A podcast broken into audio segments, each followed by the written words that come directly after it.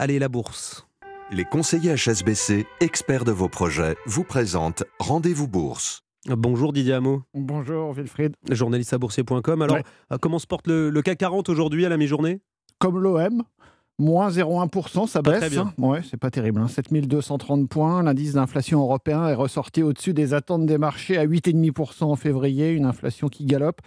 De quoi entretenir une forte tension sur les taux d'intérêt et faire reculer la bourse. Ça baisse du côté d'Esti Micro, moins 6%, Valeo, moins 3%, Forestia, moins 2,5% et Ramet, moins 2%, avec Veolia aussi, après ses résultats, 27 euros.